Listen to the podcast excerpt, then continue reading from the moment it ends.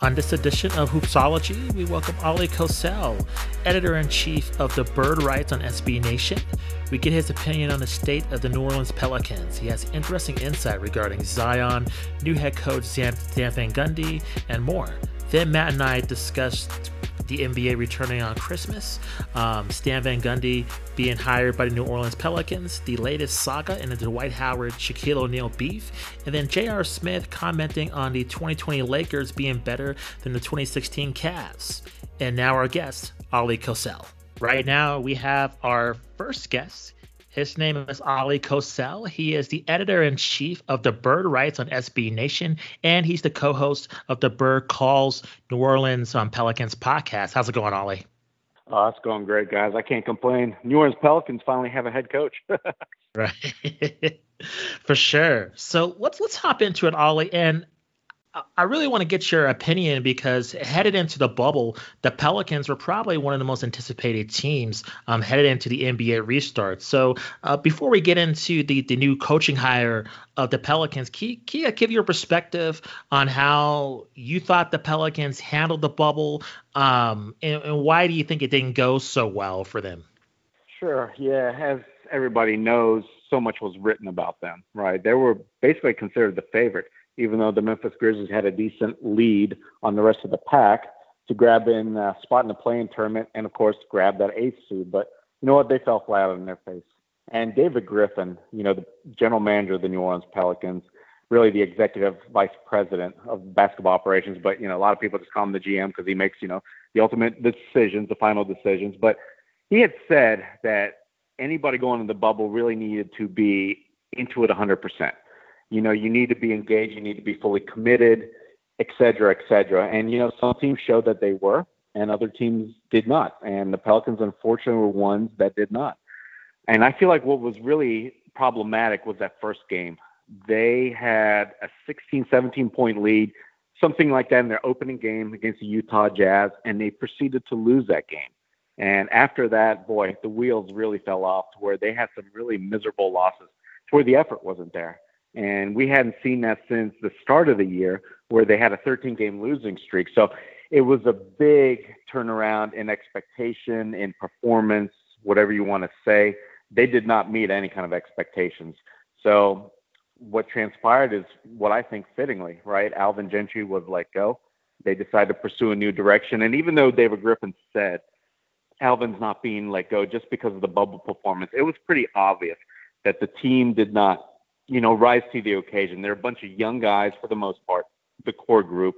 And, you know, when, when you're just failing to give the effort in the opening minutes to where you're just running out, closing out on defenders, where you're, you know, you can tell when a player is really giving it their all. And for the Pelicans guys, this was their playoffs, right? This was your opportunity to shine. And like other teams like the Phoenix Suns and others that performed well, they did just the opposite. So, like I said, it was a vast disappointment. So it wasn't a surprise that they quickly moved on from Alvin Gentry. You know, they fired him in the middle of August after they went two and six in the bubble. And since that time, they took their time trying to find a head coach, but they have found one. And I felt like they needed a super turnaround as to where Alvin represented such a versatile, such an open system.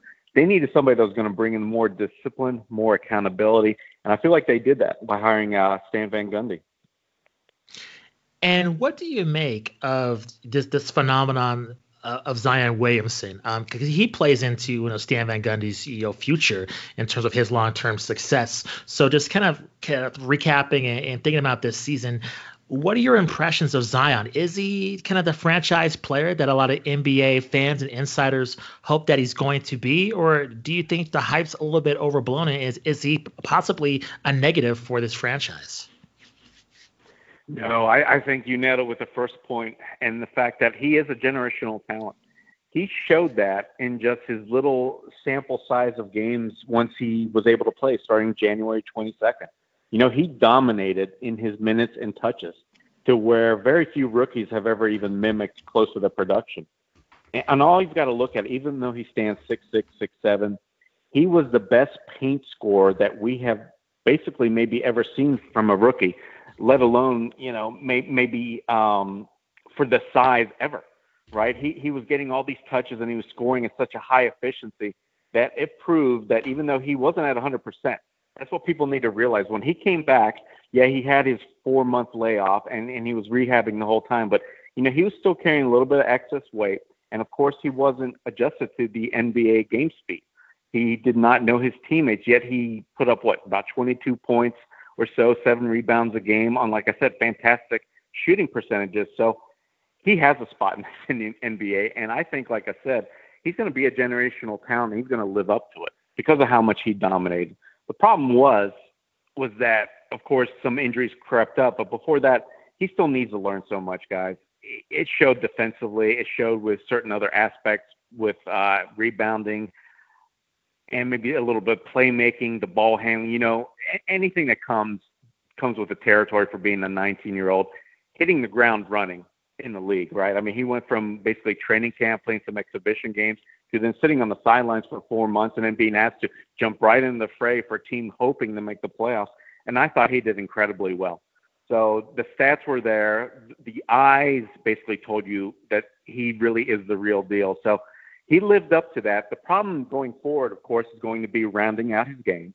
And of course, getting his body to the condition it needs to be to play for 82 games because I think that's the key in today's game, right? You've got to be on the court for as many games as possible, playing as many minutes as the coach needs you to. I think that's really what it boils down to for all the teams that don't have a LeBron, don't have a top five player.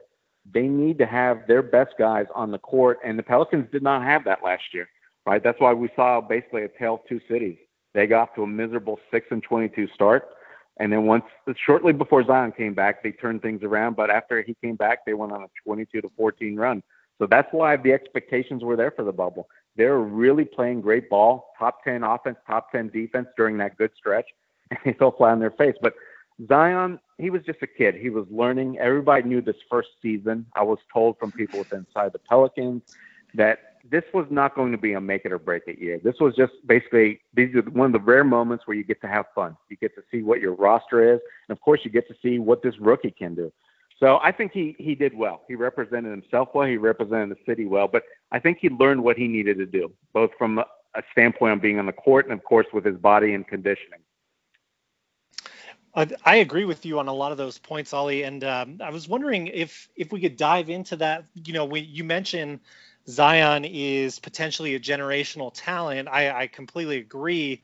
Uh, so immediately, of course, my mind goes to like watching LeBron James his rookie year.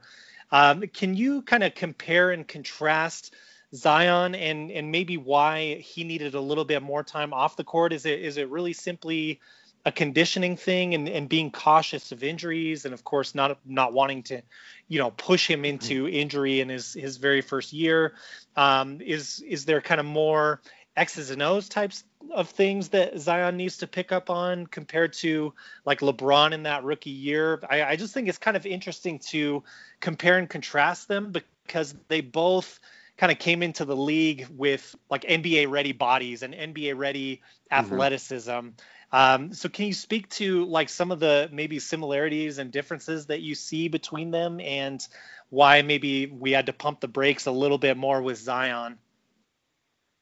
Yeah, sure. The similarities are pretty obvious.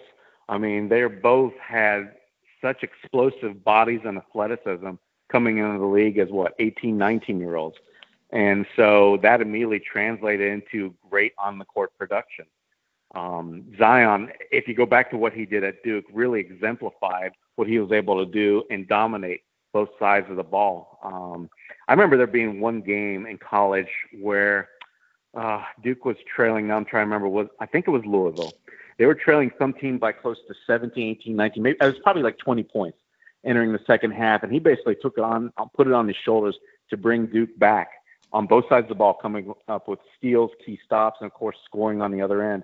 And that's basically what we saw LeBron do, right? He came into the league to where he just basically just played, and his talent was so far superior than most of the guys he was playing against, and it shined, and it led to basically at least great moments, but usually some wins, right? The Cavaliers were a really bad team, and I remember that opening game, Zion's, or excuse me, LeBron's first game against the Kings. And even mm-hmm. though it wasn't a super statistical game, or was it? He scored like 18 points or so had eight, seven, eight, nine assists. You saw the talent. in this guy. You saw that explosiveness. So we saw the same thing really with mm-hmm. Zion, like St. College, but also in his first game against the Spurs. You know, he was quiet. He was held to, I think, just a couple of buckets against the Spurs in the first half. And then he exploded in the second half to where during less than a four minute stretch, he scored like 17 points. I know he nailed, what was it, four three pointers. But but the point is, he was grabbing these rebounds, pushing a break, making a pass up the court, um, and of course scoring to where very few can do that, let alone rookies. So from that extent, yes, LeBron has that certain ability just to take over a game like LeBron does. But I think we also need to differentiate him from LeBron in a few aspects. And with, with number one basically being he plays a different position. You know, at Duke, mm. he wasn't relied upon to be the main playmaker, to be the engine like LeBron was always accustomed to being all through his high school days before he hit the NBA. You know, Zion was more just like we'll get the ball to him, and then he's just going to take the game over. And we kind of saw that this year with the Pelicans. So he, he, he, he I would put him more in the mold of he has the ability to maybe grow, maybe grow his game. I think towards where mm-hmm. he's going to be that playmaker maybe you know maybe I'm thinking six, seven assists tops, but he's never going to fully be LeBron, right? He's not going to dominate every possession to where you can just rely on him for X amount of possessions down a stretch or or whatever. But the point is, when you do get him the ball or when you need him to do something, he'll do it. So, you know, you you hate making these lofty comparisons, right? Because he plays so little in the NBA. But I really do think it's justified to say that he's some kind of hybrid to me between a Dominique Wilkins, maybe a little bit of Blake Griffin, and somebody that can handle the ball and pass the ball a little bit better than maybe those guys have shown. So it's going to be real interesting to see. It's really all going to boil down to his stamina, building up some of those skills, because he entered the league with a really good skill set. We didn't really see too much of it in his rookie season, but we saw a lot more at Duke. So I just think that tells us that he really needs to get that physical conditioning really under control. So when that happens, then I think it'll be more apt to make, like I said, these lofty comparisons. But until then, we can still keep dreaming because we did see a lot that you have to like. I agree. I mean, he certainly passes the eyeball test. Like he, he's just one of those players that jumps out on the court to you when when he's on the floor. Uh, so that's, I think, always a great sign for a rookie. Um, I wanted to kind of flip things up a little bit and ask you about um, you know, maybe a little bit of a sore spot for Pelicans fans, but but I wanted to get kind of your reaction to Anthony Davis winning the title with the Lakers and kind of the sense that New Orleans maybe had. Uh, I mean, obviously, you know, it's it's bittersweet to watch someone that uh, that developed in your organization go somewhere else and and win a title. Do you have a sense that um, I mean, what is the sense of how the Pelicans fans feel towards Anthony Davis? Is it kind of a good riddance type of thing? And can you speak to just how the organization mm-hmm. maybe feels about AD winning the title this year? You know, he was always loved up until his last season here in New Orleans. He was always given a pass for not being that aggressive type A personality to where you understood he didn't have it in his skill set to take over a game like a Kevin Durant or or any one of the top five players, maybe top ten players in the league. You know, he always needs somebody to help him get started offensively because he couldn't create on his own. But boy, he could do everything else on the court. And and we saw that this year with the Lakers. When he, he plays next to a sidekick like LeBron, he's he's he's such a, a beast that's so unstoppable. And of course, you can ride that guy to titles. And to me, hats off. But like every other, you know, New Orleans faithful, you you will always remember his final season here. And I started mm. hearing rumors about him wanting out of New Orleans, say late November, early December, to where first it started showing up on the court, right? There was these lapses by the team. They got to 4-0 start that year, um, back in 2018-19. And of course, they had suffered a couple of key injuries, right? Elfrid Payton, their starting point guard, missed some time. Nikola Mirotic missed some time. And like I said, injuries really decimated that starting lineup and their firepower. But more the problem was, like I said, you started then seeing Anthony Davis just not living up to billing for certain halves. I remember there was a game they went to Miami, and boy, did they drop an egg in the first half to where right from the tip. I mean, these guys didn't have that effort, and that and it's on a on a good player, right? It's on the best on the best player on the team to really lift your team up when they're either not performing well, whether they're going through the motions, whatever. But AD's never been that guy. But either way, that happened all too often previously. But it really shined, like I said, his last year in New Orleans to where everything was counted on on for him and for Jrue Holiday because they had really performed so well in the 2017-18 year to where they got it in the playoffs and they of course swept the Blazers and they, they took a game from the Golden State Warriors. Many many thought that they would be able to take more, but you know the referees weren't on the side. But either way, you expected so much that they would maybe build on that, but especially Anthony Davis, and that did not happen. So like I said, they came out a little bit flat the next year after getting off a hot start, and you saw it in AD's performances. And like I said, then I started hearing these rumors that he was checked out, that he had signed with Klutch the previous summer, and the reason was because he wanted out. And from what I've learned is that you know the Pelicans organization knew that that was a bad omen. As soon as he signed, it, was pretty much a ticket, one-way ticket out of town for him. And so it wasn't surprising that finally that day came that he asked for, for the trade. What was unusual and what hurt New Orleans guys was the fact that it, it was the method he did it in. You don't, in the middle of a season, when when you still have playoff aspirations, and for a guy that's always said New Orleans first, I'm going to live up and play out my contract to suddenly request a trade out. And it, was almost the way he did it. He did it through his agent. It, it, it was through the media. And then when the news was first announced, he didn't even make uh, any media appearances. Who had to speak on his behalf in the first day following that request was Jrue Holiday. AD refused to come out and talk to us that first day. So that's what stings New Orleans, right? It was the fact that he didn't own up to what he basically wanted. And then you just fast forward through the rest of the year where, you know, the NBA basically forced the Pelicans and Alvin Gentry to play him, you know, at least some minutes. So he was playing every other game. He's playing about, you know, 20 minutes a game, usually just in the first half. But, you know, it wasn't for wins or losses, it was just for show, just because the NBA asked that you put the guy out there. But it was in his final uh, game of the year to where he wore a That's All Folks shirt.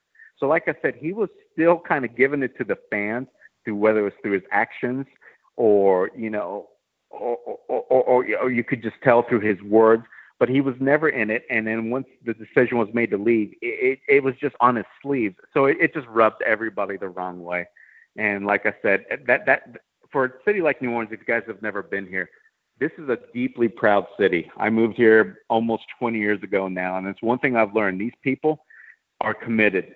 So when when when you do right by them, they'll do right by you. It's one of the nicest com- communities I've ever been in. I've traveled all over the world, so I can understand why they were upset. So AD working or or I'm sorry, winning the championship with the Lakers didn't bother me, but it'll always sit in the back of my mind is how he left. It's so that's going to kind of limit on how happy you can get for the guy, right? Because he really forced the trade, but he did more than just force it. That's where most players will use behind the scenes type of words through their agents and other management and whatever other parties are required. AD and um, Rich Paul just made it flat out known. We want to just go to Lakers and Lakers only, and we're going to slap you guys in the face as many times as you want. So, like I said, that that's always just going to be there. And you know what? he always promised a goodbye. He always said, "Look, when my time comes, I'm going to always say goodbye to the city." And he never did that. He never took a page out in local paper, never published something on Instagram, etc. So it, it's just bitter feelings. So I think that'll probably exist for a while, and it's unfortunate because I honestly think he, to date, is the best player New Orleans has ever had in franchise history, even mm-hmm. better than Chris Paul. But because Chris Paul left on more decent terms, he'll always be remembered more fondly. And that's a shame because AD, like I said, was so beloved. Everybody liked the kid because he was such a genuine, good-hearted kid. But he didn't have, you know, the personality to lead a team. So therefore, you gave him a pass. But when you know push came to shove, he shoved us, and you know it's hard to just say bygones be bygones. So yeah, it, it's something I think guys honestly will live for for eternity. And I'm curious to see exactly how maybe five years from now people view him. But from New Orleans' perspective, I don't think a lot of things will change. Yeah, fascinating. And I, I think to me personally, I, I mean, I'm I'm kind of old school. I became a diehard NBA fan in the '90s. You know, growing up watching Jordan, as as we were uh, mentioning earlier, we were chatting about the Last Dance briefly. Um, but to me, it's it's kind of a big reason uh, a lot of the things you mentioned about how Anthony Davis left, kind of both LeBron and he coming together in LA kind of makes the title feel for me as a basketball fan a little more hollow in LA because mm-hmm. I I mean the the significance just isn't there as much as it would have been if say LeBron had stayed in Cleveland or Anthony Davis had stayed in New Orleans. Obviously less of a personal connection maybe compared to LeBron in Cleveland, but but still I I've I've always just been a fan of you know kind of more like a loyalist. I know that's that's kind of silly and outdated in in this era of the NBA. Um, but you know, quickly in hindsight, being 2020, you know, it, it never seems like there's a good way for major star players to leave a franchise. Like famously, Carmelo Anthony let the Nuggets know early on he was going to be leaving and was booed for several weeks, maybe even months before he left. One of our good buddies is uh, is a Denver Nuggets fan up there and uh, mm-hmm. was among the people booing him. Do you think there's the the move might have been for Anthony Davis to wait until after that playoff run rather than midseason? Was that the big thing, or you know, hindsight being 2020, what what might have been the better etiquette? I mean, there's always going to be pain, and it seems like there's never a completely right way to do it. But what are your thoughts on that? I think without a doubt, he should have come to management and said, "Look, it, it's just not going to work. Uh, my heart is elsewhere." Either at the start of that year, you know, 2018-19, and you know what? I don't know if you guys had heard this, but he had told his teammates in training camp to expect a trade. Elfrid Payton revealed that in a radio interview. So this mm. this isn't something that I'm I'm pulling out of thin air. AD knew he was headed out of town. The, the only question was when. So he either needed to leave that summer when he signed with Klutch and so then of course the honest falls on Dell Demps and uh, management at the time to basically make that happen because they knew his heart was elsewhere, or AD need to play out his contract and at least give his all through that season and then wait for next summer. The fact that it came before the trade deadline, and, and this was at a time, if you guys remember, the Lakers were struggling. They needed the help. And here's another thing I don't know if everybody knows, but AD, his number one idol is without a doubt LeBron James. I've been told by this by people close uh, to both players.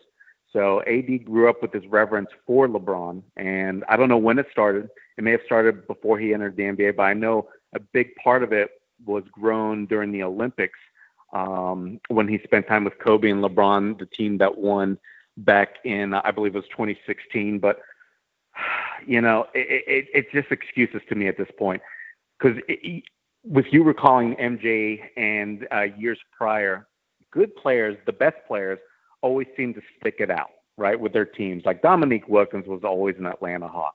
Even teams that didn't win, their best players wouldn't just flat out ask to leave and join up with somebody else because they couldn't make it happen.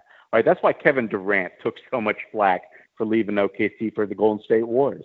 You know, it, it's just something that hadn't previously happened in the NBA where these great stars that you depend on and expect to basically want to be the guy to bring a championship to their city on their own, or at least be the biggest reason why.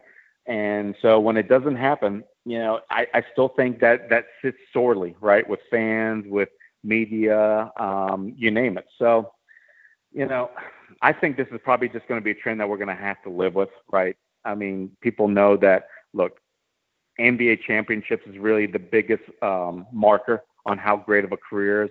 And then when you add in the fact, like I said, AD had had this desire to play with the person he's looked up to the most in the NBA, and of course wanting to live in LA. I think all of that goes into it. That you know we live in these different times to where players now know they have more power, they have more leverage, so they're going to use it, and or at least be forced to use it by people around them, right? Telling them whether it's family, agents, etc. Basically, tell them you can make this happen. You want to go somewhere else? We can make it happen. And we saw that, you know, really transpire with Rich Paul and AD.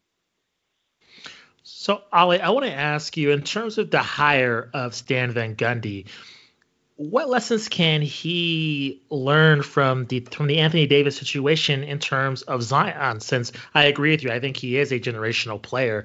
What can he do to make sure that you know this go around goes a lot better compared to the Anthony Davis situation? Can he cultivate Zion into that next generational talent that a lot of people think he can live up to. Yeah, that's the hope. That's what David Griffin is betting on, and the rest of the New Orleans Pelicans front office. Uh, because at the you know the bottom line, I think nowadays it's winning. Does your team win enough to basically keep that superstar that can then you know if you're not meeting his expectations, if you're not at least competing for championships, then he's going to look elsewhere. You know, I kind of think we're looking at that now with Giannis. You know, with Milwaukee, with the disappointment they just suffered in the playoffs, to where you know his previous stance was, look, I, I don't need to go anywhere else. I'm I don't mind that Milwaukee's a small market team, but sh- things sure look like they changed with, like I said, Milwaukee's uh, post most recent postseason. So it'll be curious to see how that plays out. But you know, I think with what Stan Van Gundy can do at least is he's going to provide the accountability, but he's also going to provide the teaching that I feel like is necessary for a young group. That was the biggest thing that we all noticed that were closely following the Pelicans last year is that that team was just given too much freedom and especially offensively to where they were allowed to make mistakes, but there were no repercussions. You know, Lonzo Ball would have some really poor games to where he really didn't even deserve minutes. And I know that Alvin Gentry eventually did remove him from the starting lineup for a minute, but for the most part, the guys that you expected to be either in the starting lineup or given major minutes were. And I think that's a problem for a team that's not meeting expectations, one with a losing record. So, like I said, Alvin Gentry is a great basketball mind. I got to know him really well in his time here in New Orleans, but he's just more befitting of a more veteran team. I feel like a young squad really just needs better direction. They need structure. And that is one thing that was really lacking last year. So, even though the team ran off a good, you know, 22 and 14 record after the middle of December up until the pandemic, they were never really looking that solid. They never learned how to close out games defensively. They were just always poor. So I feel like that's what Stan Van Gundy can do for you. He doesn't care whether you like him or not, but he's going to get his point across. And usually the results have been there, right? You saw the success he had with the Miami Heat when he first hit the league. Of course, with the Orlando Magic, boy, they came really close to winning a championship. But during his whole time there, they were considered a really good team, and they played defense well. They rebounded. They kept turnovers to a minimum, and you saw that kind of you know uh, creep into Detroit system too, because he took over a really bad team. And even though they only made the playoffs once in his four tries up there, they still really improved markedly, especially on the defensive side. So that's what everybody feels like here in New Orleans. They have so much firepower, guys. Brandon Ingram was just an all-star, and he, he's a certified 25-point scorer because of his length, his ability to get his shot off from anywhere in the court. He's become such a potent three-point shooter. And then you've got Zion, who's just unstoppable. So you've got two cogs that can basically score the ball really well without NBA defenses being able to stop you. And when you surround them with good shooters like they have in Redick, uh, E'Twaun Moore, um, Josh Hart, you name it, they've got really good three point shooting. This team offensively is never going to struggle. So you need that improvement for this squad if you're going to keep them together. Come on the defensive side, and of course, closing out games. They were one of the worst clutch time teams. For those that don't know, I mean that, that's everything most games come down to the wire, where it's at least going to be five, six, seven points difference at some point in the fourth quarter. But boy, New Orleans blew almost all of those last year. So, Ollie, I want to kind of get your opinion and shift towards the 20, um, the 2020-2021 season. And a lot of league insiders say that it might resume around Christmas time. What is your opinion of starting the season uh, relatively close to the conclusion of the bubble? Do you think that timing is perfect, considering a lot of fans want the season to resume around Christmas Day, or do you think it should start maybe in February, March, maybe when the pandemic's um, been put under control a little bit, where there's more fans in the arenas? Mm-hmm. Yeah, my first reaction was I hated it. Right? I mean, we were told kind of, and, and David Griffin and other GMs echoed it that you're they're gonna the NBA that is is gonna wait, give it some time before they you know start or basically start the next season up. You know, the thought was they would be willing to wait sometime even in the February if it meant getting pretty much a full season in and getting a lot of fans in. Well, I think they've pivoted from that simply because they they don't know, they no longer see that as a realistic uh, option, right? There's no vaccine coming tomorrow. They know that by looking at what Major League Baseball is doing, the NFL, that this is the reality probably for at least another year. So instead of starting, say, in February, why not you go ahead and start in December, That way, you don't ruin the following season. You don't affect the Olympics. You know, you don't basically throw again for a loop the whole draft process, free agency, the combines, you name when it's not going to matter in the revenue. So I think it makes all the sense in the world, honestly. And I'm writing a piece now on that that's going to be posted tomorrow on the Bird Writes. But it's basically going to be calling back that I support the NBA's position and that I think the New Orleans Pelicans, as a roster, should bring it back on what they had last year because, you know, things are not going to improve enough in a month or two months' time. And certainly nobody wants to go through another bubble. So the NBA is just trying to basically get through another season to where they can hopefully make as much money as they can without fans because that's exactly what they're facing. So no, I don't have a problem with it. And you've got to think they've got a lot of support, right? I think a lot of these teams, um, the owners, are going to be in support of this. Right? Think about all the teams that didn't go in the bubble. When's the last time they played? Right? It was before the pandemic, so they're more than ready to start playing now, both for their cities and from a, money making perspective. And a lot of these playoff teams, you know, that exited real quick in these last playoffs in Orlando, they're going to be more than fine with this a little bit quicker time. So the only problem really lies with maybe say the Heat, the Lakers, the teams that were you know deep into the playoffs. That the players were obviously hoping for a little bit more rest time. But from everybody else's perspective, there's really nothing to lose by getting going a little bit quicker. Go ahead, Matt. Did you have another question? Oh, sorry rookie mistake. Microphone was muted. Ollie, um, I was I was wondering if uh, you could um, enlighten us on maybe a couple things to look for with the Pelicans off season, um, and then also if if you could give us your thoughts on Jrue Holiday and if if you see him sticking around long term for the Stan Van Gundy era, or um, do you think he he might get moved uh, moving forward? Sure. Yeah. The first thing is, like I said, since I'm working on the article running it back, there's no doubt in my mind that even though Jrue Holiday's been such a hot name, such a hot topic, such a hot commodity on a trade market for probably well over a year now, he's not going to get moved.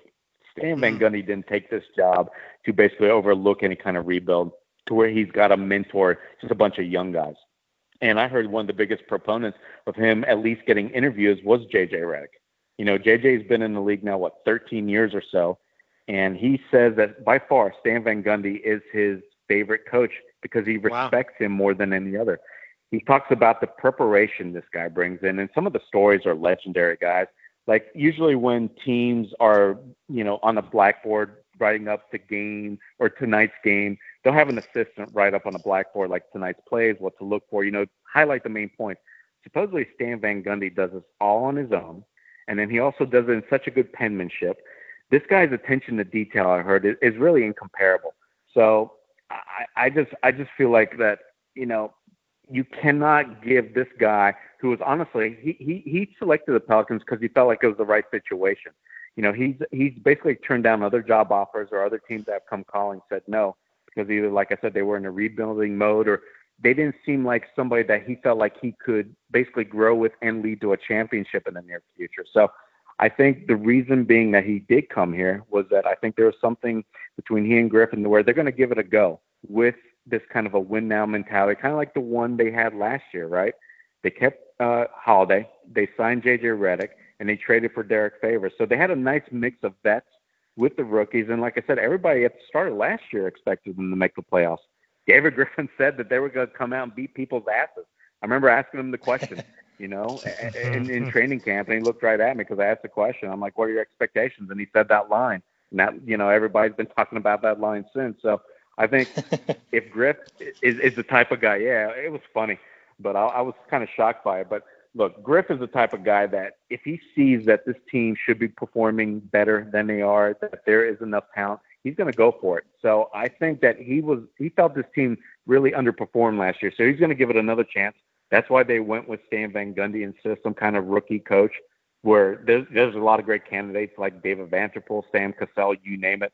But I think they wanted the veteran coach because they do want to run it back. So I think Holiday, without a doubt, Redick, um, and and all any other vets that they do bring back from free agency, I think I do expect them to resign Favors, maybe even in each one more they will compete for that uh, playoffs. And so their gauge, their barometer, I think, is going to be this upcoming trade deadline. I think if they're still underperforming, then they'll probably seek to move Jrue and maybe some of the other guys but they're at least going to give it a shot because, like I said, it, it's in their blood. It's in Griffin's blood, it's in Stan's blood, and it's in ownership's blood. When the Bensons bought this team, right, in 2012, that was one of the things we learned quickly. Dell Demps wasn't a stupid GM as people make out to be. He was told that you've got to produce a winner now. So I think that mentality exists with ownership as well. So, like I said, I think it's pretty obvious on what they're doing here. So, yeah, I expect pretty much the core from last year to start this season, and Stan's going to have his go with it. You know, Alvin failed. Let's see if Stan performs. If they're not doing what they expect to by the trade deadline, then yeah, then we'll start seeing seeing some of these moves. Well, Ollie, um, thank you very much for um, joining us. Um, you mentioned some of the um, pieces of work you're work you're creating. Uh, can you kind of go into what else you're um, working on on podcasts um, and what you're up to on SB Nation? Yeah, sure, guys. Yeah, we're gearing up for the season. I guess we got to be gearing up faster than we thought concerning this news, right? December right. 22nd start date. So, yeah, I mean the the draft. I mean it's just around the corner, November 18th. So I'm going to start getting into all the potential draft uh, choices the Pelicans should be looking at number 13. But first, I'm still going to do a little bit more write ups, like I said, on they should bring it back, on what Stan Van Gundy is going to possibly expect, and what we could, should expect from him from an offensive and defensive standpoint. So, yeah, we're going to be producing a lot of content, content but it, boy, it's going to really hit second gear, right? You hit the draft, and all of a sudden we're going to fly through free agency, and before you know it, we're in the middle of training camp, and the season's going. There's going to be lots of talk and write about. And uh, where can everybody find you on social media? Yeah, you can find me under my full name. It's at Oleh Kosel. That's O L E H K O S E L. And, and or you can find my stuff on the Bird Writes. It's all one word too on Twitter. We also we're pretty active on Facebook as well. Awesome. Well, Ollie, thank you very much for um, joining us. We really enjoyed your insight. Thank you. Absolutely, guys. Thank you.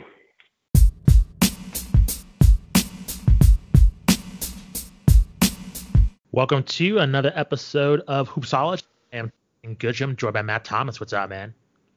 What's up, Justin? In Albuquerque, they are saying that tomorrow winter is coming. How are you doing? Good, man. Supposedly, but we've heard this before. You know, like you know, growing up, you know, we went to school together, so you know, you would watch the weather around 10 o'clock and they hype up this big snowstorm. You wake up the next day, it's sunny and it's like 70 degrees. So like for sure, um, school's getting canceled. Nope. right. I can wear and shorts today. And now it's terrible for kids because you have to work, you have to go to school at home. So there's no snow days. So you still have to go in. So that's brutal for the kids now. Yeah, still doing still doing virtual school in Albuquerque. Yeah. It's uh this always happens at some point over the course of the year where it goes from being in like the mid 70s down to like 30 degrees over the course of a night. So we'll yeah. see if it happens tomorrow. yeah, super but, weird. But I don't mind it. I, am It's been really nice here. I don't, I don't mind a little cold for a little bit anyway. It's always changing out here. What's new with you, man? Uh, nothing much. Uh, just same old, same old. Um, normally around this time, the NBA season would be resuming and starting. We kind of be getting into like the first month of what's been going on. Actually, kicking off, kicking off the season around Halloween. Um, but this this time now we're we're in the off season. And what's interesting is that the bubble just concluded, and there's been talks of beginning the season fairly soon. And that's what we're going to talk about today. Um, the NBA returning around Christmas. Um, also, Stan Van Gundy to New Orleans Pelicans, and we're going to discuss uh, another chapter in this Dwight Howard, Shaquille O'Neal beef. And we're going to talk about J.R. Smith um, stating that the 2020 Lakers um, are better than the uh, 2016 Cavs. Um, and again, if you want to get in touch through the show, um, just drop us an email at hoopsology, hoopsologypod um, at gmail.com. We appreciate your feedback. Uh, get back to us. Um, with any of your questions. So let's make sure that you have that locked down if you have anything that pops in your mind while listening um, to the show. So, man, let's hop into it and let's discuss this pending NBA return pretty quickly. And I'm just going to read you this tweet from Shams. Um, he is the reporter for The Athletic. And he says this um, The NBA is targeting December 22nd for the start of the 2021 excuse me, the 2020-21 season and a 72 game campaign that finishes before the 21 Olympics. And also here, um, another tweet: the NBA continues to prefer in-market play for the upcoming season, avoiding bubbles. Um, arena protocols where fans are allowed um, could be testing and purifiers in buildings. So there is precedent for this in terms of what's been going on just in sports and entertainment, um, particularly college football, high school football, and then um, in you know I'll reference this professional wrestling in, in Jacksonville in particular, an open air um, arena type setup where fans are allowed to watch um, the show there. But this is a closed arena compared to those sports. Um, you know, football's in the open air, basketball's you know in a closed arena, and I just want to get your thoughts on this uh, on a multitude of levels, Matt. First, from a player rest standpoint. So if you're the Lakers, you've just been through this bubble, a pretty arduous, what, almost three months in the bubble, um, and you just won the title. You have all of November to rest. However, like you have to still be in shape for the, the season. So if this is a true thing, if the season's going to start December 22nd, if I'm the players, I'm pretty upset about this. And not to mention the draft's November 18th. I mean, I, I, I assume the players from the, the draft are going to be participating in this season. How do you think this is going to work? I, I think this works beautifully, actually. It mm, might be okay. a benefit that the players won't have as much time off. If if you think about it, they got a full off season when we were shut down from March until you know July when they started playing again. Good so point. it's kind of like you just shifted your off season over there. And I think my my biggest thing with this that I love to see is that start date around Christmas. I, I think that's something that you and I, you know, have talked about for a long time as um, being something that would be great for the NBA, maybe put you out of direct competition with the NFL a little bit more, who let's be honest in in America anyway, that's your biggest competition. So you get to start your season on Christmas Day. That's always been a big day for the NBA. Might as well make that the kickoff. And then the Super Bowl will be over in February, and then we can just focus on the NBA quite a bit more. So NBA will probably then be stepping on MLB's toes a little bit more.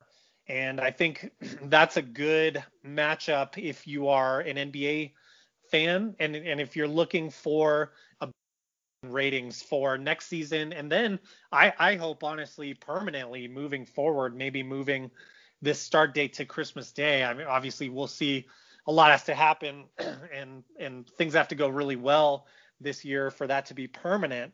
Um, but you know, what what do you think of that start day and you know, what what do you think are the potential drawbacks of this? I mean, do you so my opinion would be if the players are upset, kind of getting back to your question more so, um, if the players are upset, you know, you can kind of point to having that off season from earlier, as you said. But do you think the players are going to really, like, like the Players Association might really lash back out on this? Um, I mean, I know the bubble was mentally exhausting. I certainly want don't want to discount that, but but I feel like physically these players should be good to go.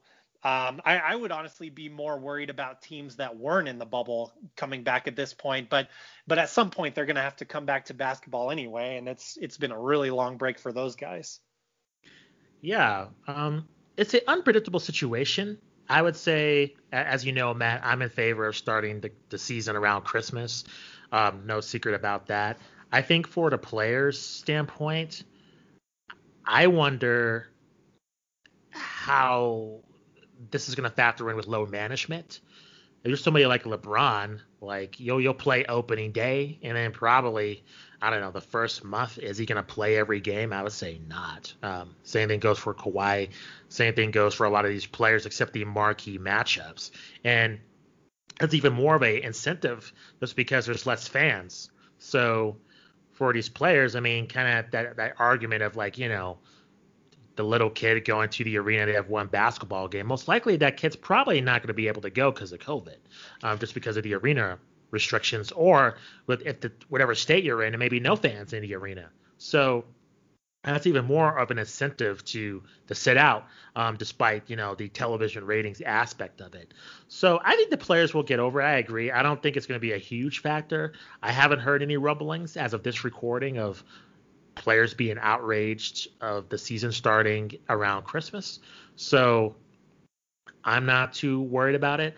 I think what's for a league standpoint, revenue is at top of mind. So starting the season around Christmas, the negative is that we have all these COVID restrictions and cases are going up.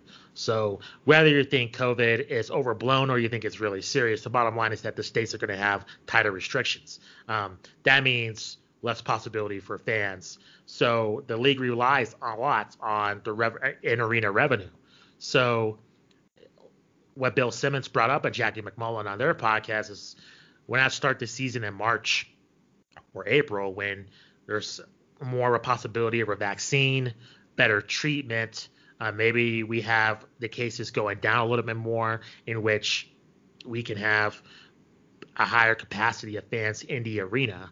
Um, starting it this so quickly, um, the, the negative is going to be just a massive decrease in that arena revenue and for the season ticket holders. So, I mean, you're talking about you know half of one you know half of a season being affected by this and probably the entire season being affected by low or no um, gate revenue. Um, is it is it worth it for the league to maybe just wait till march and just kind of take your chances there? I mean you're right matt. I mean the competition for baseball is going to be prevalent you know in march at the same time. There's most likely won't be a you know march madness i don't think my guess.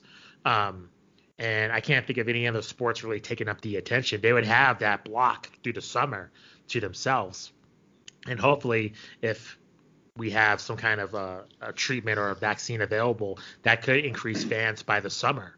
Um, so we could see more of an improvement. But at the same time, the, the, negative of doing that is the Olympics, and that's a question mark. We don't know how that's going to go. I know from a Japan standpoint, um, just looking at different entertainment venues. They're opening a lot more. Um, they're allowing fans a lot more, and there's even been rumblings of maybe even opening up the borders for tourism. Um, that's not a fact, but that's just a rumor. So if that's the case, that could open a door for the Olympics, and I'm sure the NBA doesn't want to um, crash into that Olympic schedule. So overall, I think Christmas is the best solution. However, I think there's going to be some negative consequences just based on the rising COVID cases.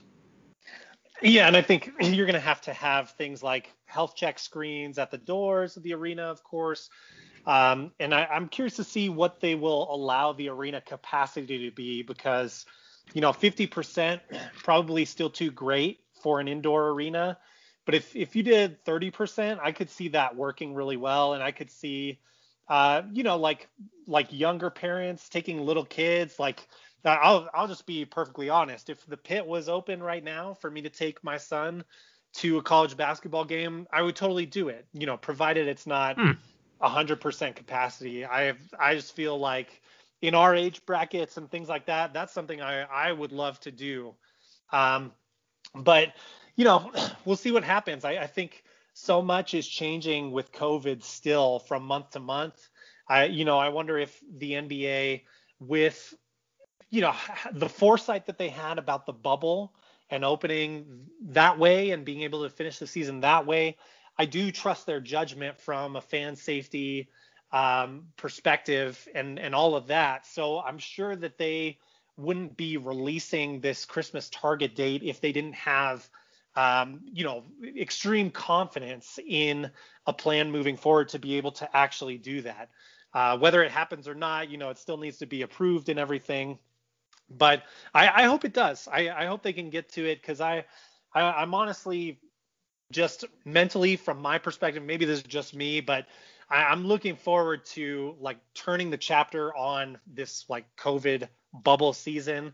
It was great that we got it done and everything, but to see arenas again and just just see kind of uh, norm closer to a normal flow of things. I, I'm really looking forward to. So I hope the NBA can get it done, of course, in in a safe manner. Yeah, I agree. Um, I think in terms of your pit scenario with this the Lobo basketball, I, I kind of disagree with you, just from not a safety standpoint, but just from just kind of a depressing standpoint. I mean, I mean, how how much capacity is the pit? Like sixteen thousand, and I don't even know it'll be half that. There's in a hypothetical scenario, maybe like four thousand people, socially distanced. I mean, it's just not the same. um, you know, the the pit. I mean, its core is fan noise and right. just having fans I, I, get it. It's a sense of normalcy. It's a sense of like you know not letting you know trying to work within the the virus. I totally understand that. I'm just i'm just saying from like a fan standpoint just from just just the feelings i've had you know just being growing up here it would just hurt me. Just just me personally just going to yeah. a lobo game and just seeing you know 4000 socially distanced fans and they're trying to make noise. And it's just like you're you know, you're hearing echoes of this random people. Um, that'd be a bummer. Um, yeah, it'd be like the diet pit. yeah, not really, much. not the same thing. I do agree no. with that. Yeah, I more just yeah. mean like seeing live sports. Sure, absolutely, um, of course. I'm with you though. I get your point. Yeah, it would just it would just really hurt, and I don't. I think from a NBA standpoint, we'll have to see how much that looks on TV. Uh, that's another thing too. You don't want to see a bunch of like empty seats um, on television. That doesn't look aesthetically pleasing. I know um, Major League Baseball's been dealing with that.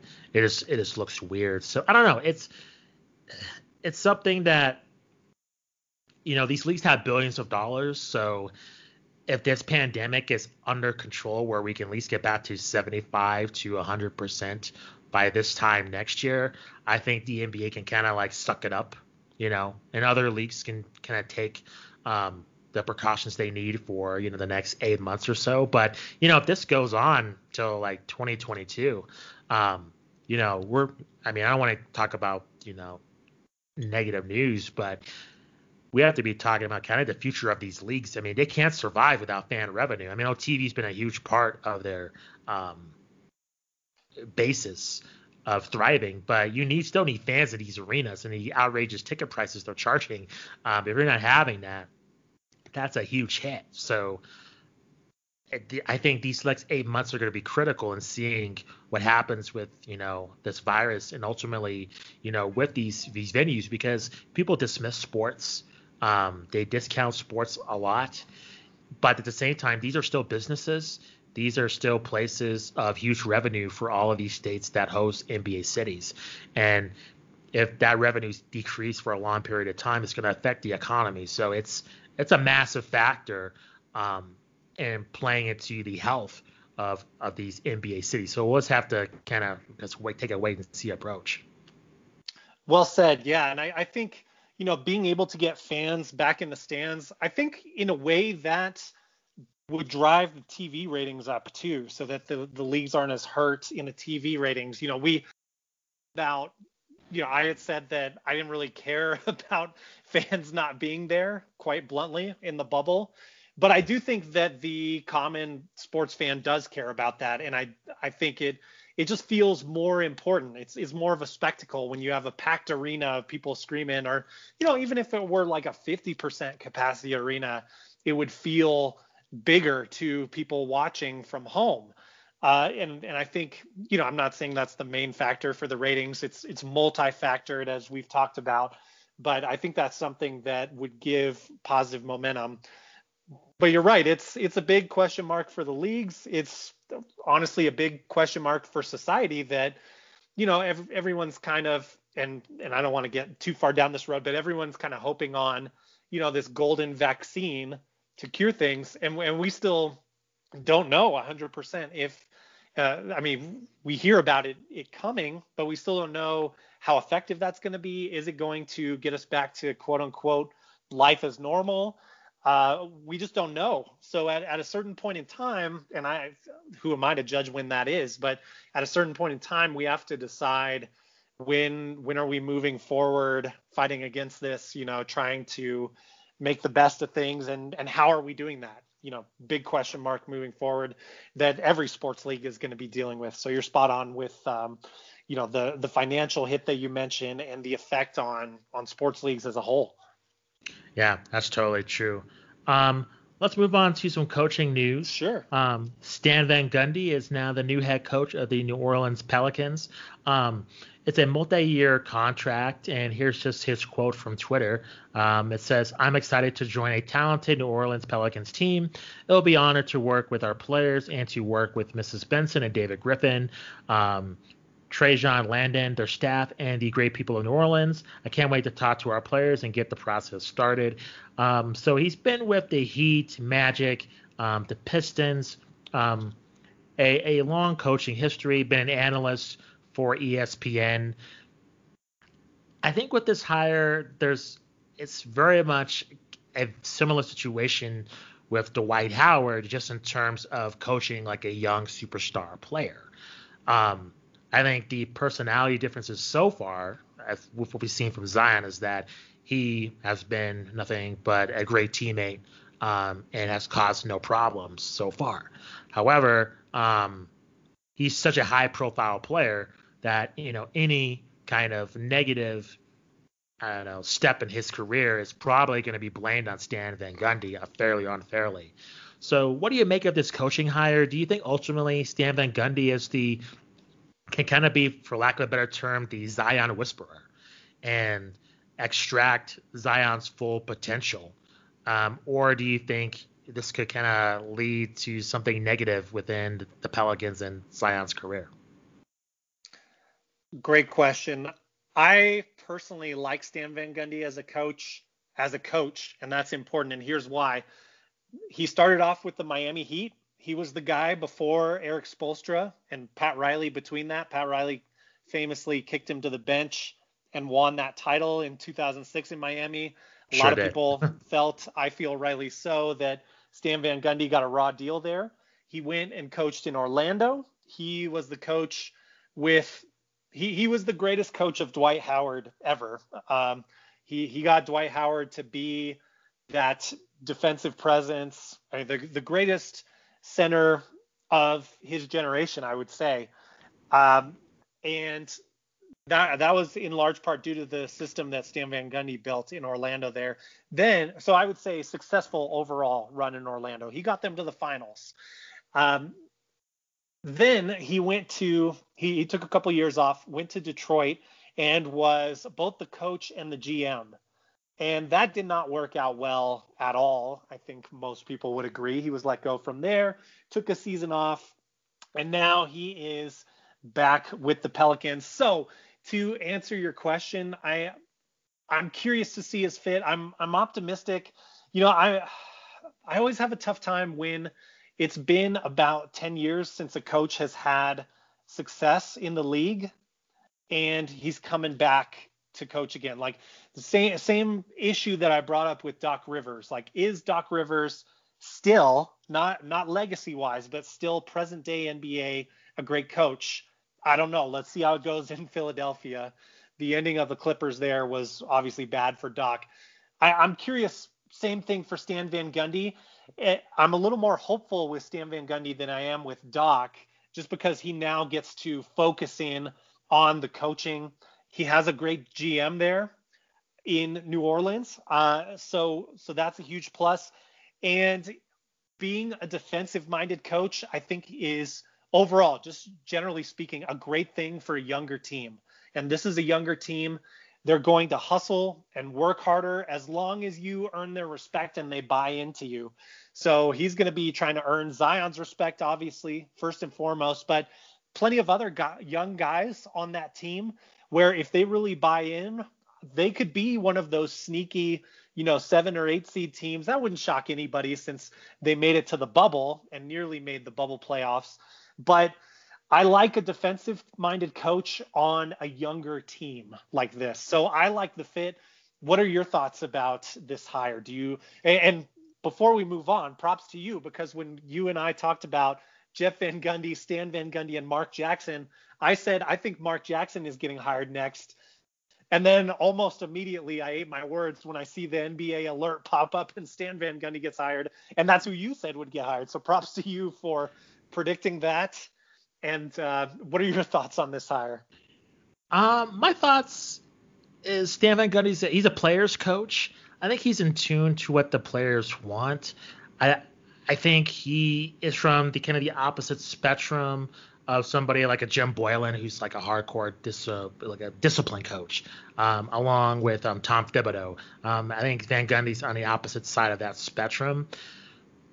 We'll see if that's going to be effective, and we'll see if he has enough latitude from David Griffin to really build this team. This is a young team um, with you know Brandon Ingram too. Um, Jrue Holiday's future is in question, and you have some veterans like what is going to be the makeup of this team? Are they going to purely build around Zion only? Are they going to, you know, build around Brandon Ingram? I mean, Brandon Ingram was, you know, integral to to that team. You know, I mean, I would say he was their best player in my opinion um, on the Pelicans. So even though Zion gets all the attention, um, I don't know. I think in the long run, what's going to be the long-term game plan, it's it's a very precarious situation, just because a lot of media members, players are pushing Zion as the, the face of the league, and yet his play so far has been micromanaged. So, well, point, let's be honest. He he played 23 games last year. Yes. So he's yeah. he's still got to prove to everyone that he can play an Correct. NBA season. Yeah. And, and he's not yes. going to be you can't build around him until he proves that. Uh, for sure, and I get that's that's the precarious situation I'm referring to. Is just like right. as much as I like him, as much as I think he's going to be a star in the league, you're exactly Me right. Too. So, and not only 23 games, to a further point, a minutes restriction, right? It wasn't like he was playing like you know the full max minutes right. in these games. So we really don't know what this guy can really do. And that, with this weight, um, with his previous injuries, it's a lot of question marks. It's a huge chance that I think could see Stan Van Gundy easily kind of taking the heat for it, even though it's not necessarily his fault. It's a huge risk.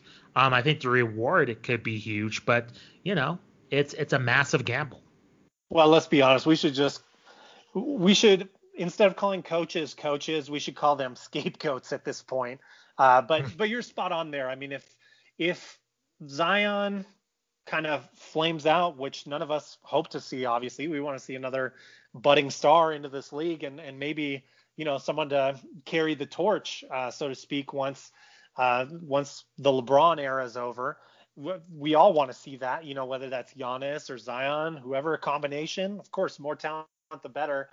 But yeah, yeah, if if things with Zion don't work out, I, you know, this this is a team that still has enough talent on the roster to make the playoffs, which I think initially is going to make the owner happy. But, you know, two to three years down the road, I have, you know, I think of like the Andre Iguodala 76ers. Like they were always getting in six, seven, or eight seed. I think one year maybe they had a five seed against the Bulls or something like that. Um, but it, it was just a team that could never make that that next jump into the top tier of their conference. So, you know, Zion is clearly going to be the catalyst that will determine are you an eight seed or are you a top four seed? Um, or, you know, obviously there there are roster moves to be made and things like that. But I think Zion is your most obvious path to that long-term success. And you're absolutely right. Unfair, fairly or unfairly, Stan Van Gundy will take the blame if we're at the, you know, three year mark, maybe even two year mark with the way pressure on these coaches is these days.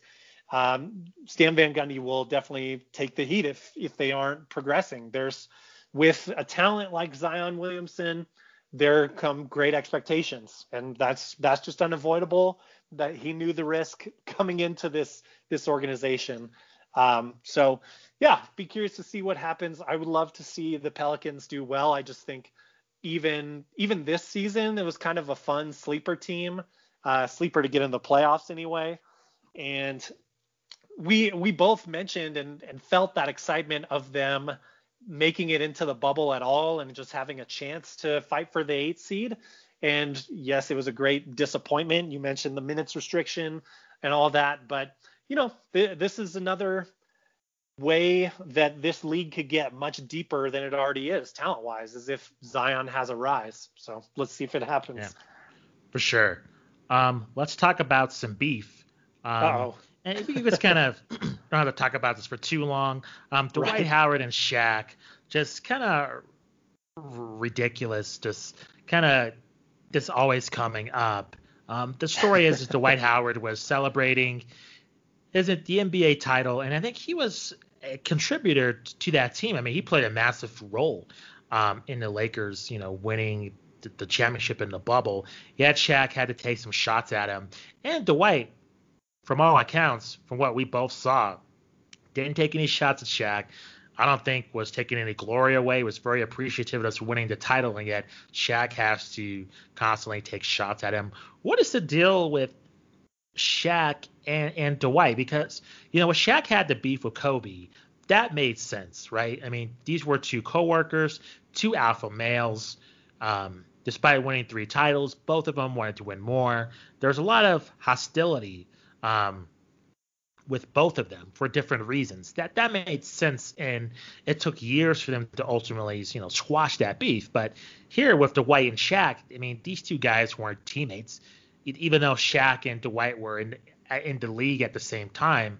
Um, for for the latter part of Shaq's career, they're not contemporaries. They're not rivals. So I don't really understand why, despite uh, me agreeing with some of Shaq's points in the past about Dwight Howard, why he constantly has to always bring this this up. And I guess that's the main question: is what is what can you perceive as Shaq's motivation for constantly having to pick on Dwight Howard? Yeah, great question.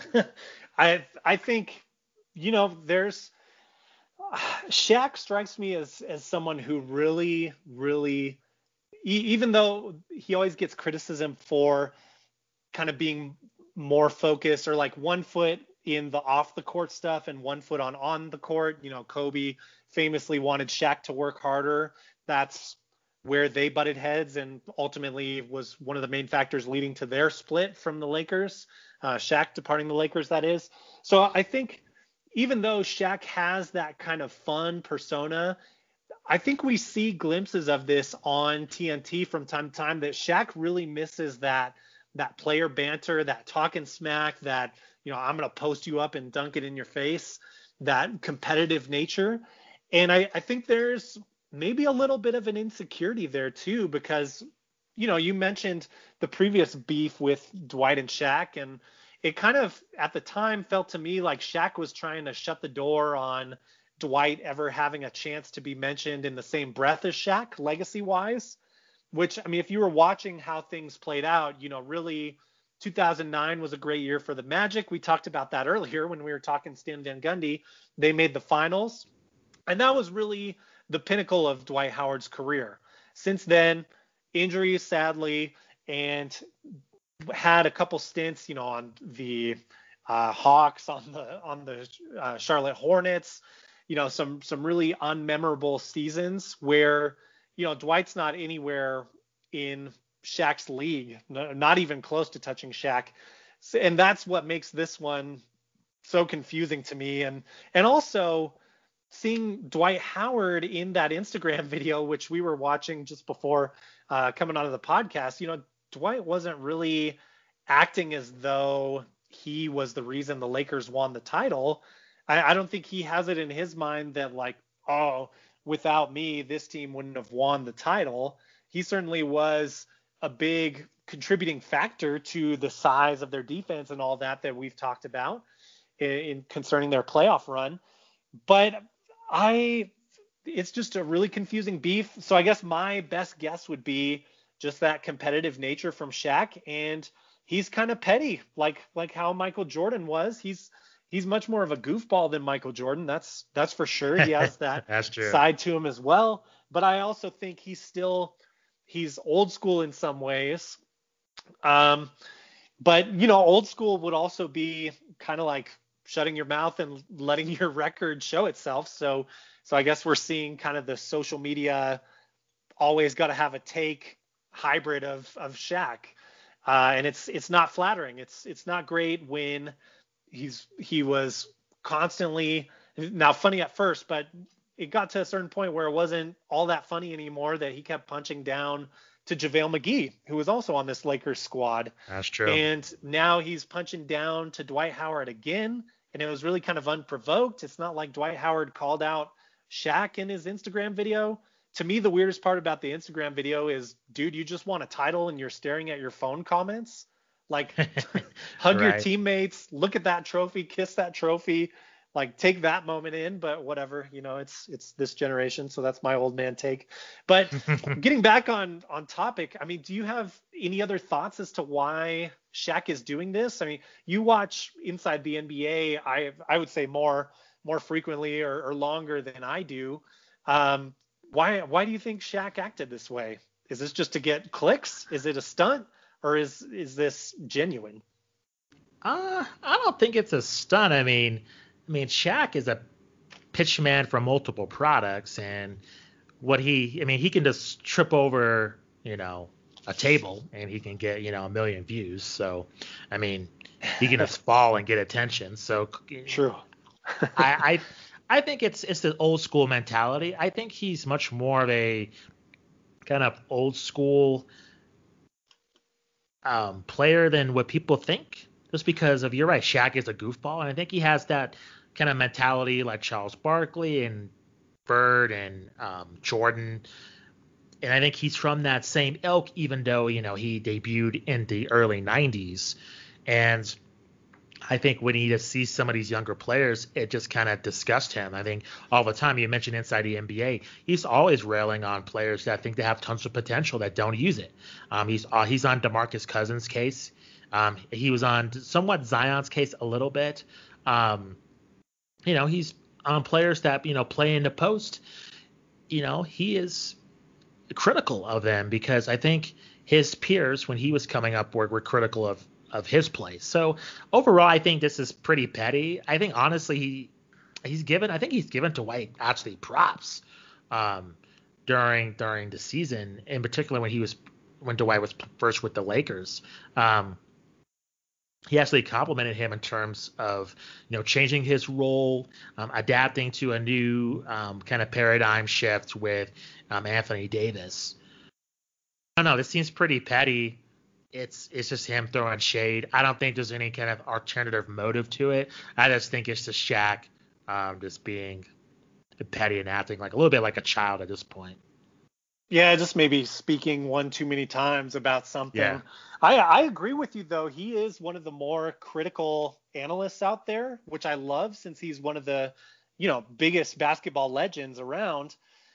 I I really dig having a critical analyst like that because these players, in my opinion, I'm sorry to say it, but you know, the media just gives lip service to these players and just praises them anything they say or do. So I, I do like having someone on the more critical side. I appreciated that about Shaq from time to time, but uh, you know, like like you said, it's just sometimes he goes overboard with it for really yeah. seemingly odd or pointless reasons or non-existent reasons. For sure. Um, so yeah, we'll just have to wait and, and see where the next saga of this beef goes into. Um, one last thing to talk about, and it's an interesting question that J.R. Smith brought up. Um, J.R. Smith was a member of the Lakers uh, championship team, and he was on a podcast uh, with Patrick Peterson and Bryant McFadden. Um, this is what he had to say comparing the 2016 Cavaliers and the 2020 Lakers. Quote, I just think the size that the Lakers have, we just didn't have in Cleveland. In Cleveland, we were more grittier. We played, I think, a little harder, and we were much nastier defensively. But with the size of the Lakers team, with Anthony Davis and Dwight Howard, being able to go back and forth with changing the lineups with Marcus Morris, uh, we weren't that versatile in Cleveland. We could play multiple ways in LA, but in Cleveland, we only had to play one way. I just think the Lakers team was just too big. Um, I basically agree agree with them on that. Um, and, not, and I, the only thing I actually disagree with them is still from de- a defensive standpoint. I actually think the Lakers are are better. I just think Agreed. the size. I, I, think they would handle the Cavaliers fairly easy, easier. Um, it's just a huge mismatch. Just because I think with like the Golden State Warriors, that was much more of a team that relied on the perimeter, even though their percentages were in, were insane. I mean, at at some point you can, you can go cold from outside outside of the arc compared to with the Lakers. I mean, you're just being physical inside, and the Cavaliers have they don't have the personnel to keep up with that. Um, with just four guys this around the seven feet mark or over the seven feet mark, it's just too much. So I think he's right. Um, do you think these comments were having any kind of consequences? Him comparing teams. You know how players are sensitive. Is he just being honest, or do you think like you know this kind of, this might be blown out of proportion with somebody? Hmm. I'm trying to think who that could be. I mean, I Kevin Love is a pretty mellow dude. Kyrie's already taken shots at LeBron this off season. So I guess my money would be on Kyrie because this is kind of you could you could call it maybe like a low grade shot at Kyrie indirectly because you're basically saying that you know Anthony Davis is the better wingman, which he is to LeBron James than Kyrie Irving. So you know if if he takes it that way, which I could totally see Kyrie Irving doing, then maybe we we have a beef over this, which eh, is kind of silly. Um, and I, I agree with you. I, I do think the 2020 Lakers is a better constructed team with more clearly defined roles. One of the big reasons I I would say that is that you know you had LeBron and Kyrie kind of playing the back and forth like you go I go type offense, both playing basically iso ball, and then you had Kevin Love kind of hanging out, not sure what what he's supposed to do, and then not being the greatest defensive player. So I I think you have more clearly defined roles on this Lakers team. You could argue that you have more talent on the Cavs team. I I, I think that's an argument you can make. I, I might not agree with that fully, but but they're in reach at least. But the the clear defined roles makes that 2020 Lakers team better in in my opinion. And the fact that Anthony Davis just blends with LeBron so well um, and there's seems to be no chemistry issues. I mean, LeBron says that they have no ego on that team, which is, is kind of silly uh, to, to say. Uh, yeah. that, that, was a weird statement that a couple weeks ago um, we forgot, or I, I, forgot to bring it up. But um, but anyway, yeah, I, I don't know. I I see Kyrie as the only candidate just because Kevin Love is so mellow. Maybe like Richard Jefferson would have something to say since he's he's in the media in the sports media. Do you think there's anyone else, or do you agree with with either of those guys having some beef about those those comments? I would say Richard Jefferson. I think that's probably your best candidate. I mean, mm. even then, it's kind of like it's you know J.R. Smith being honest, giving his opinion uh, on this comparing the teams. Um, I'm, but in terms of everybody else in the media, I I think even maybe Kyrie. I think the only thing with J.R. Smith, he's not a big enough player. Um, so I don't know if Kyrie would necessarily hear those comments or not. Um, so I think somebody, the most likely, probably Richard Jefferson one, and then kind of a distant second, Kyrie, if he's just bored on Twitter or something, he just wants to have a cryptic tweet um, about players taking off their shirts and they shouldn't be able to t- talk. so I think he's uh, um, uh, probably had his fill of LeBron beef for this offseason. That tweet from earlier during the season when he got mixed up in that Jay Williams, LeBron, yeah, trio kind of triangle Stupid. kind of thing. yeah, yeah. Just...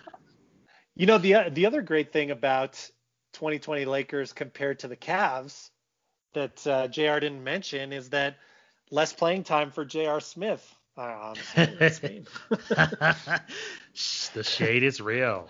But I mean, let's be honest. Like J.R. starter for those 2016 Cavs teams, at, at, least at times, and he's pretty much, you know, your your victory player that you're calling out on on the Lakers. Well, he played a little more than that, but not not nearly as much of a role. Oh.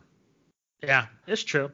Yeah, he pretty much rode the bench for a, a, lot of this run, so he wasn't nearly as a factor as he was in those um, 2016 Cavalier um, wins. So it, it's just good to compare, and again, just to um, evaluate LeBron's legacy. I mean, his end of his career um, is going to be just from separate from a Jordan GOAT standpoint.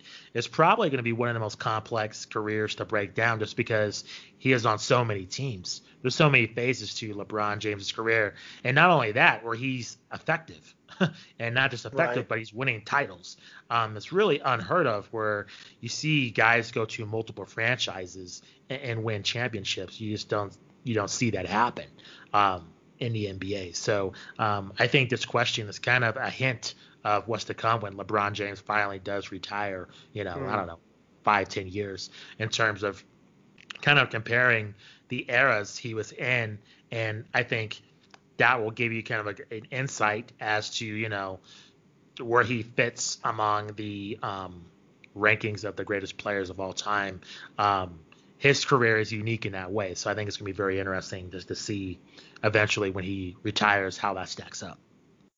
That's a great point. Yeah, he's he's the Swiss Army knife. And another interesting point about that is, you know, you're talking four more years of age on LeBron compared to the 2016 Cavs team, and neither of us thought that was really an issue. I mean, Le- LeBron showed up to play in 2016. He showed up to play certainly in 2020. So we're getting, you know, maybe maybe a little bit slower of our LeBron, maybe a little. I we didn't have LeBlock version two in the 2020 Lakers finals win, but um, you know he's he's still going to be um, a, one of the dominant forces on on those teams, if not the most, um, after four years. So that's you know another kind of feather in his cap. I agree. Yeah, it's it's going to be yeah. I mean with with LeBron, if you if you're making like goat arguments or even just talking about his legacy in general, it it definitely is a lot more complicated. Like whether you think he's better than Jordan or not, it, it's definitely a lot more complicated, and I think requires a lot more explanation, which which may be a hindrance to him, you know, kind of pulling for goat status. Is that you you have to take a lot of things and the context around them, which which takes a lot more explanation and research potentially. Um, so anyway, it'll be interesting to see how it unfolds. For sure, for sure. Um, that's going to wrap up our show. Thanks for listening. As always, um, please leave us a review on iTunes. Um, you can check that out just on our profile page. Check us out on social media on Facebook and Twitter. Um, check out our past shows. We get a great library of just classic episodes from us. Um, last week we had um, Duane Rankin and Harrison Faigen. um, one reporter covering the Phoenix Suns and Harrison Faigen covering the Los Angeles Lakers. So if you want to get a sense of really um, how the Lakers felt about winning the title. That's an excellent episode to check out. Um, also, another great interview with Kerith Burke, um, silent reporter for the Golden State Warriors. She had great insight with um, Steph Curry and um, her thoughts on Steph remaining a Warrior for life. Um, so check that out as well. And of course, we have our review of The Last Dance. Um, all the episodes are there. So if you're watching that documentary on Netflix, you need a companion piece, uh, we got you covered. We broke down every one of those episodes as it was happening in real time. So please um, check that out in our archives. Um, and please um, stay tuned for our feed. We have a lot of great um, guests coming up. Um, don't want to spoil anything, but the next few weeks just on his feed is going to be fairly exciting just for compelling basketball content, even though the NBA season um, has concluded. So stay tuned for that as well. so for Matt Thomas, I'm Justin Goodrum. Have a great rest of your week, and we'll talk to you next time. Peace.